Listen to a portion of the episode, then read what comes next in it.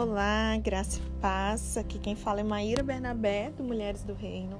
Vamos continuar o estudo do livro Criando Filhos com Corações em Chamas, de Patrícia Butzman, produzido no Brasil aí pela Base OC. Né? Nós já estamos no último capítulo, desfrutando aí do restinho que Deus deixou aqui para o final, para nos abençoar, abençoar as próximas gerações, né? E a gente ficou de dar continuidade com a Patrícia é, contando sobre a sua história. O último capítulo fala sobre corte, casamento e saída da casa dos pais, né? Então vamos ver aqui o testemunho dela. Ela fala, fala diz assim: Eu gostaria de ter sabido quando era adolescente e jovem o que eu sei agora. Gente, quem não queria, né? de saber enquanto você está adolescente e jovem, saber o que sabe agora. Oh, meu Deus. Então, nós precisamos também entender, né? Só abrindo um parênteses já de cara aqui é que os nossos, assim, a gente pode sim aconselhar, alertar e orar por nossos filhos e tudo mais, mas sabendo que eles terão as experiências deles também, né? Tem coisas que a gente não vai ter como evitar que eles vivam, né? Mas existem muitas coisas que sim, até mediante simplesmente um joelho dobrado, nós podemos evitar que os nossos filhos passem, né? Ela diz assim: Eu naveguei mal nas águas do namoro eu tive vários relacionamentos amorosos, alguns dos quais cruzaram as linhas de bom senso e padrões bíblicos. No livro Convergência dela, ela compartilha sua história num contexto da necessidade de cura do coração e dessa descoberta do amor do nosso Pai Celestial. E para dar uma versão aqui abreviada, devido à falta de perdão e julgamentos contra o pai dela, né, que ela já até tocou sobre esse assunto aqui um pouco antes, ela sofreu com uma falta de amor que a levou a procurar o amor em lugares errados. Isso é muito comum de se acontecer, né? E ela diz assim: Eu jurei que eu nunca me casaria com alguém como meu pai. No entanto, como eu procurava namorar alguém que não se parecesse com ele de nenhuma maneira, eu acabava me relacionando com homens que eram semelhantes a ele. Eu me lembro, gente, que uma vez, certa vez, conversando com a minha psicóloga, ela comentou sobre isso comigo, como que de maneira consciente, né? Eu lembro que eu conversava exatamente sobre esse ponto aqui com ela, sobre a minha vida, né? E ponderando os erros que meu pai teve, sabe? Meu pai saiu de casa, eu tinha 5 anos de idade, enfim. E eu falava assim, eu jamais vou querer viver essa vida que ele viveu e que eles viveram, né? Assim, os meus pais, o casamento e tudo mais. E ela falava assim que é, isso a gente pensa de maneira consciente, mas no nosso subconsciente a gente acaba é, escolhendo pessoas semelhantes, né? Você acaba atraindo e fazendo essas escolhas assim, né? Como Patrícia menciona aqui. Ela diz assim: era como se eu tivesse algum tipo de sinal na minha cabeça dizendo: atenção, todos os homens disfuncionais, eu sou atraída por vocês. Os caras legais que abriram a porta do carro para mim, que me deram flores, que enviaram boas cartas de amor, eu não estava nem um pouco interessada neles. Um dia, totalmente frustrada por causa de outro relacionamento fracassado, eu clamei ao Senhor. Eu tô cansada de namorar, eu disse. Eu nunca quero namorar novamente. Qual é o nome do homem com quem você quer que eu me case, Deus? E ela diz que surpreendentemente ela ouviu uma voz quase audível do Senhor dizendo no espírito dela, John, essa experiência que ela teve.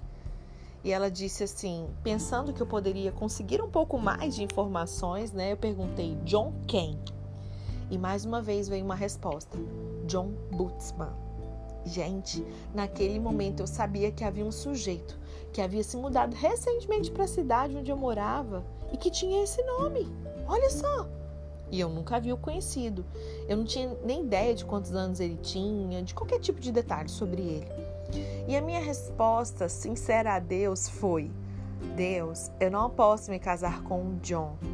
A minha irmã se casou com um John. Já que a minha irmã mais velha se casara com um homem chamado John, né? E foi isso. Algumas semanas depois, eu conheci o John Bootsman na igreja. Ele era bancário, parecia amigável, bonito o suficiente. Ele buscou se aproximar de mim e, como eu pensei ter ouvido Deus dizer que ele seria meu marido, eu correspondi. No entanto, desde o início, eu notei ações que causaram, tipo, sentimentos adversos no meu coração que ainda não era curado. E John, ele abriu a porta do carro para mim, me deu presentes, me tratou gentilmente. eu não me sentia atraída pela bondade e ternura expressa por um homem. Eu não estava atraída por ele. E aí eu o afastei. E pela misericórdia de Deus, né, no tempo de Deus, uma amiga minha e mentora, Carol Arnaud, ela havia descoberto os ensinamentos de John e Paula Sandford sobre cura do coração. Carol havia retornado recentemente de uma viagem ao centro ministerial deles, contando experiências transformadoras nas suas vidas. Muitas vezes, o Senhor ele faz com que o avanço obtido na vida dos líderes se torne o avanço na vida daqueles que lideram. Uau, pega essa chave aí. Muitas vezes, o Senhor faz com que o avanço obtido na vida dos líderes se torne o avanço na vida daqueles que lideram. E quando superamos obstáculos, obtemos autoridade nessa área para poder ajudar outras pessoas a obter vitória na mesma área, da mesma forma. E ao ver em primeira mão a transformação em Carol, estava determinada a ver essas mesmas mudanças na minha vida. Eu me inscrevi no seminário eu estava assim, desesperada por transformação. Perdão em relação ao meu pai, arrependimento pela forma como eu o havia julgado, né, conforme Romanos 2:1. Oração para romper os ciclos carnais de semear e colher na minha vida, conforme Gálatas 6, verso 7 e 8. Arrependimento por crenças ímpias, particularmente essas sobre homens, né? E a oração pela libertação dos pecados, maldições da minha família, da opressão demoníaca, foram cruciais nessa cura emocional do meu coração. E após aquele tempo de cura, eu realmente me senti como uma nova pessoa e pude olhar para John com novos olhos. Na verdade, eu me vi não apenas claramente sendo levada a me casar com ele, mas agora o meu coração ele foi despertado em amor por ele. John e eu desfrutamos de 24 anos de um casamento incrível. Olha que experiência, né, gente? Que legal. E ela diz: ele é um tesouro dado por Deus, um companheiro incrível nessa jornada da vida. John, ele é um homem de integridade, caráter, paixão pelo Senhor. É um marido e um pai incrível. E eu sou muito grata ao Senhor por me ajudar a navegar por essas águas dos relacionamentos. Eu também tenho um profundo desejo de ver essa próxima geração navegar bem nessas mesmas águas, evitando armadilhas, falsos começos. E eu me é, eu recomendo reservar um tempo para poder receber cura do coração. Mesmo para os filhos, né, que muitas vezes pensamos terem sido bem criados. Ela diz que eles disponibilizam um ministério de cura para os membros ali da sua equipe ministerial, os estagiários deles, todos os que procuram para aconselhamento, né, no tocante a questões do coração, eles acabam recomendando esse ministério, esse ministério, né, de restauração, de cura, como uma ferramenta mesmo que o Senhor tem usado poderosamente para libertar os corações. Bom, como eu falei, ela fala sobre alguns outros pontos e agora ela vai tocar sobre o voto de Nazireu. Lá em Números 6, verso 1 a 21, depois você lê direitinho na sua Bíblia, tá bom? Números capítulo 6, do verso 1 a 21. Ele fala desse voto do Nazireu. Em hebraico, Nazir significa consagrado, dedicado. Os nazireus, eles eram homens ou mulheres que se comprometiam voluntariamente a uma consagração e separação especiais ao Senhor. Embora houvessem nazireus que faziam o voto para toda a vida, como Samuel, Sansão e João Batista, a maioria das pessoas fazia o voto por um período específico de tempo, sabia?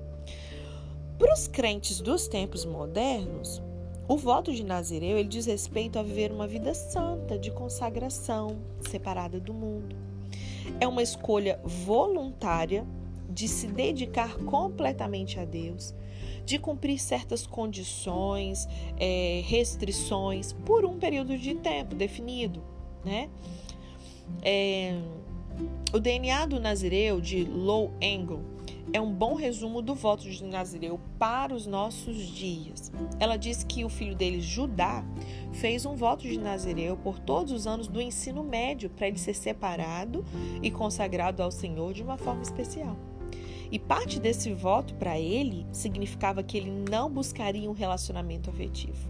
Olha que interessante, né? Então, ele se dedicou a buscar ao Senhor, é, e só se apegou romanticamente falando a uma mulher que Deus tinha para ele que ele se casasse. Entendeu? Tem muito a ver com o que a gente estava comentando também sobre a corte ontem, né? E, e, ela diz assim: Eu me lembro de andar pela rua um dia com o nosso filho loiro de quase 1,86m, quando as meninas que passavam por nós encaravam ele assim, sabe? Aquela admiração, nossa, que rapaz bonito. E ela diz assim: Eu podia perceber que elas estavam esperando por sua atenção. E Judá seguia em frente, nem as notava, nem percebia. Não posso dizer que Judá nunca notou nenhuma garota bonita nesse, né, nesses anos aí, mas eu posso dizer que ele nunca se aproximou ou namorou nenhuma delas. Judá ele se formou no colegial, foi para Kansas City para fazer o seminário, né? Fire in the Night, lá na Casa Internacional de Oração. Depois ele foi para Sydney, na Austrália, para a Escola de Adoração do Hillsong, né? Hillsong. E enquanto ele estava na Austrália, John e Patrícia é, contrataram uma obreira para o Ministério Infantil na igreja que eles lideravam na época. Era uma ex-missionária da Jocum e passou algum tempo em várias nações do mundo. E quando Judá voltou da Austrália, ele a conheceu pela primeira vez e diz que quando ele a conheceu, ele soube imediatamente que ela, a Bethany, seria sua esposa. E algumas semanas depois, no dia de Natal, Patrícia disse que teve um sonho. No sonho, o Senhor mostrou que Bethany era de fato a esposa de Judá e os anos revelaram como que eles eram perfeitos um para o outro. E no dia 10 de outubro de 2010, 10 do 10 do 10, é, John e Patrícia tiveram o privilégio de realizar a cerimônia de casamento do seu filho, né, com a sua noiva. Bethany foi o primeiro encontro do seu filho, seu primeiro beijo, seu primeiro tudo. Essa pureza desse relacionamento foi exemplar, né? Que nós possamos orar com relação a isso aos nossos filhos. Pode ser que ao ouvir isso você fale assim, ai, Maíra, que lindo, né? Parece um conto de fadas, mas não, não dá. Na realidade, isso não dá certo. Claro que dá, gente. Dá sim. Deus, ele quer sim uma vida consagrada e separada, nossa e dos nossos filhos, para o Senhor. O Senhor não quer que a gente fique assim, sabe? Que Satanás fique armando ciladas, situações para prender o coração dos nossos filhos, para eles se ferirem, sabe? Criar algumas marcas que são desnecessárias para quando chegar o casamento já tá cheio de. Entendeu? Não, eles podem ser sim separados e ter relacionamentos exemplares assim né? Ela diz ainda que as suas duas filhas mais velhas, Gabriela e Aquila, elas também fizeram esse voto de Nazireu em períodos específicos das suas vidas. Ó, oh, gente, vamos ler mais sobre isso, né? Vamos orar, quem sabe? Deus inspira os nossos filhos, né, a se consagrarem aí nesse sentido, de ter essa intencionalidade, sabe? De falar assim, uau, o solteiro, o jovem, ele cuida das coisas do Senhor. Eu não vou me preocupar agora com namoro, com menina, com menino. Eu vou focar em estudar, em ser uma boa pessoa, em, em, ter um relacionamento profundo e íntimo com o Senhor, em ser um melhor aluno, sabe? Não sei, vamos, vamos, vamos pensar sobre isso, né?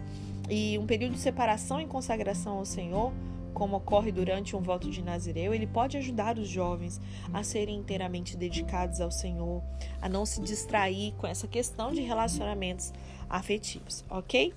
Com relação aos nossos padrões, ela diz aqui que eles instruíram seus filhos a abraçarem a, a corte ou o que eles chamam de namoro bíblico, né? E eles pediram a eles para não se envolverem em namoros no sentido moderno do termo, né? E eles ficaram bem felizes ao ver os seus filhos participarem de grupos com amigos, frequentarem cafés para conversar sobre amizades, porque são práticas que o ajudam a construir amizades ou possivelmente conhecerem alguém. Só que quando um homem se aproxima de uma das suas filhas, por exemplo, romanticamente, com uma intenção mais séria de namoro, eles pedem a elas que a orientem a pedirem permissão do John, né, da Patrícia, para poder cortejar ou namorar biblicamente com a sua filha. E essa permissão só é concedida caso Patrícia e John considerem o rapaz como alguém que a sua filha poderia se casar. Né? As escrituras deixam claro que não deve haver envolvimento sexual fora da aliança de casamento entre um homem e uma mulher. Fornicação é sexo fora da aliança de casamento. Você pode conferir na sua Bíblia em 1 Coríntios 6, verso 9 e 10. Além do princípio óbvio de não ter intimidade física até o casamento, né? eles pedem aos seus é, filhos que não se beijem mesmo até o noivado. Lembra do que eu comentei com vocês ontem sobre a questão da preparação do corpo? Né? É os privar de viver certos pecados. né? É, a verdade é que eles pedem que eles não se beijem até o casamento, né? Mas o filho deles achou isso muito restritivo e perguntou sobre um beijo no noivado. E ela ainda diria que é preferível não se beijar até o casamento, mas John e ela estavam dispostos a trabalhar com os seus filhos nisso, né? Então, simplificando, não beije antes de ter um anel, não tire a roupa até depois do casamento. Ok? Ensine isso aí para suas filhas também, né? A pergunta nunca deve ser: até que ponto posso ter contato físico antes do casamento? A pergunta ela deve ser: como posso honrar a Deus e a essa pessoa em minhas ações, mantendo a máxima pureza? É isso que nós precisamos ensinar para os nossos filhos, né? Lembra da cerimônia Bate ou Baracá? Né? Que toda vez eu falava o nome errado, eu continuei falando errado aqui agora. Vocês se lembram? Então, nessas cerimônias do Barbaracá, ou Bat Baracá, né? Que eles realizaram para os seus filhos aos 13 anos, eles assinaram um compromisso de aliança, lembram? Por meio do qual eles se comprometem a conservar a pureza sexual, incluindo a abstinência até o casamento. O Mike Buckle ele sugere que os jovens que estão iniciando um relacionamento, eles podem achar benéfico escrever uma lista de coisas com as quais eles se comprometem nesse seu relacionamento.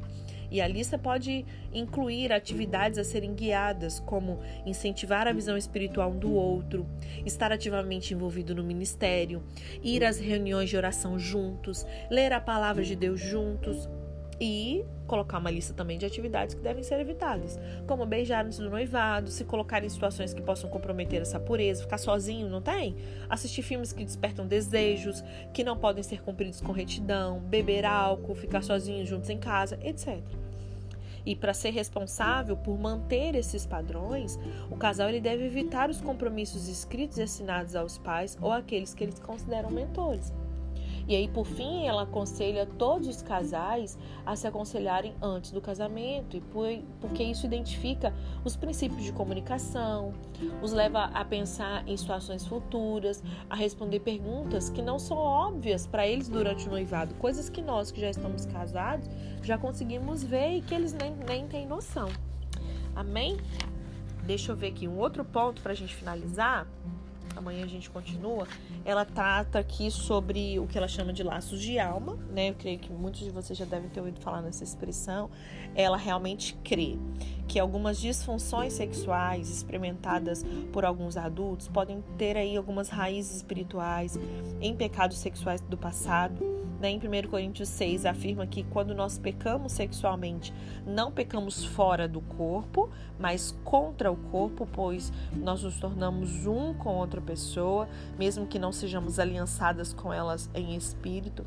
Pessoas que se envolvem em relacionamentos sexuais e até emocionais com indivíduos que não são os seus cônjuges, eles precisam romper esses laços, né, que eles acabam criando de almas com essas pessoas. E ela diz que certa vez um rapaz e uma mulher, na faixa dos 20 anos, pediram conselhos para ela. E eles se conheciam, se gostavam desde os 9 anos de idade, namoravam há vários anos. Era como se eles não pudessem viver um sem o outro. Mas também eles não conseguiam estar juntos. E aí ela perguntou se eles estavam dispostos a romper os laços de alma. E eles prontamente concordaram e separadamente Patrícia os guiou em orações de arrependimento por laços né, errados que eles tinham um com o outro, por atos físicos que transgrediram aí os padrões bíblicos, por apegos emocionais. E então, pela fé, eles pediram ao Senhor que rompesse esses laços entre os dois, entre aspas, devolvendo, né, aquelas partes do coração da outra pessoa que havia tomado e tipo tomando de volta, algo nesse sentido né, que eles haviam entregado aí. E o resultado foi imediato. A manipulação e os la laços ímpios eles se foram. E em pouco mais de um ano, cada um deles conheceu, se casou com uma pessoa com quem eles estavam destinados por Deus. As meninas devem perguntar aos homens com quem eles estão pensando em namorar, se eles houverem, é, por exemplo, assistido pornografia no passado recente, como nos últimos três meses. É, a trágica prevalência do vício né, em pornografia dentro e fora da igreja, é, as consequências para os relacionamentos. É importante verificar se há liberdade nessa área antes de qualquer compromisso de namoro, de que um casamento seja assumido. Né? E através do poder da cruz, todos podem ter liberdade, é, perdão, pelos relacionamentos anteriores que é, desrespeitaram esses padrões bíblicos, padrões morais. É, no entanto, cura, perdão e liberdade, eles precisam ser buscados, né? Precisam ser aplicados e aí depois vividos. Depois de Jesus perdoar aquela mulher apanhada em adultério, né? Lá em João 8, ele disse para ela: "Vá e não peques mais". João 8, verso 11. E Patrícia diz que se sente muito triste quando ela vê garotas que mal iniciaram a adolescência, né? Ali de mãos dadas, beijando os garotos nas ruas.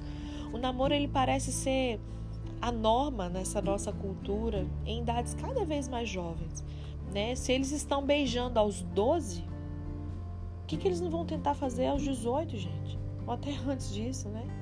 Que eu e você, como pais, né, nós tenhamos essa sabedoria de transmitir aos filhos, né, os desígnios de Deus para essa área de relacionamentos também. Amém? Cantar de Salomão 2:7 diz: Jurem que vocês não acordarão nem despertarão o amor até que este o queira. Então, que essa sabedoria esteja sobre nós, que a gente se desperte, independente da idade dos nossos filhos, né? Se você já está com filhos nessa idade aí, então bora já praticar tudo isso, receber instruções do céu para lidar com os filhos nesse sentido. Se os filhos são mais novos, a oportunidade de não errar, né? De já ir trabalhando tudo isso para quando eles chegarem nessa idade, eles já serem bem instruídos com relação ao padrão bíblico. Amém? Amanhã a gente continua então. É, continuaremos esse capítulo, é o último, né? Como eu disse. É, vai falar sobre essa saída aí da casa dos pais, quando realmente chega esse momento do casamento. E aí a gente finaliza a nossa leitura. Amém? Deus te abençoe e até amanhã.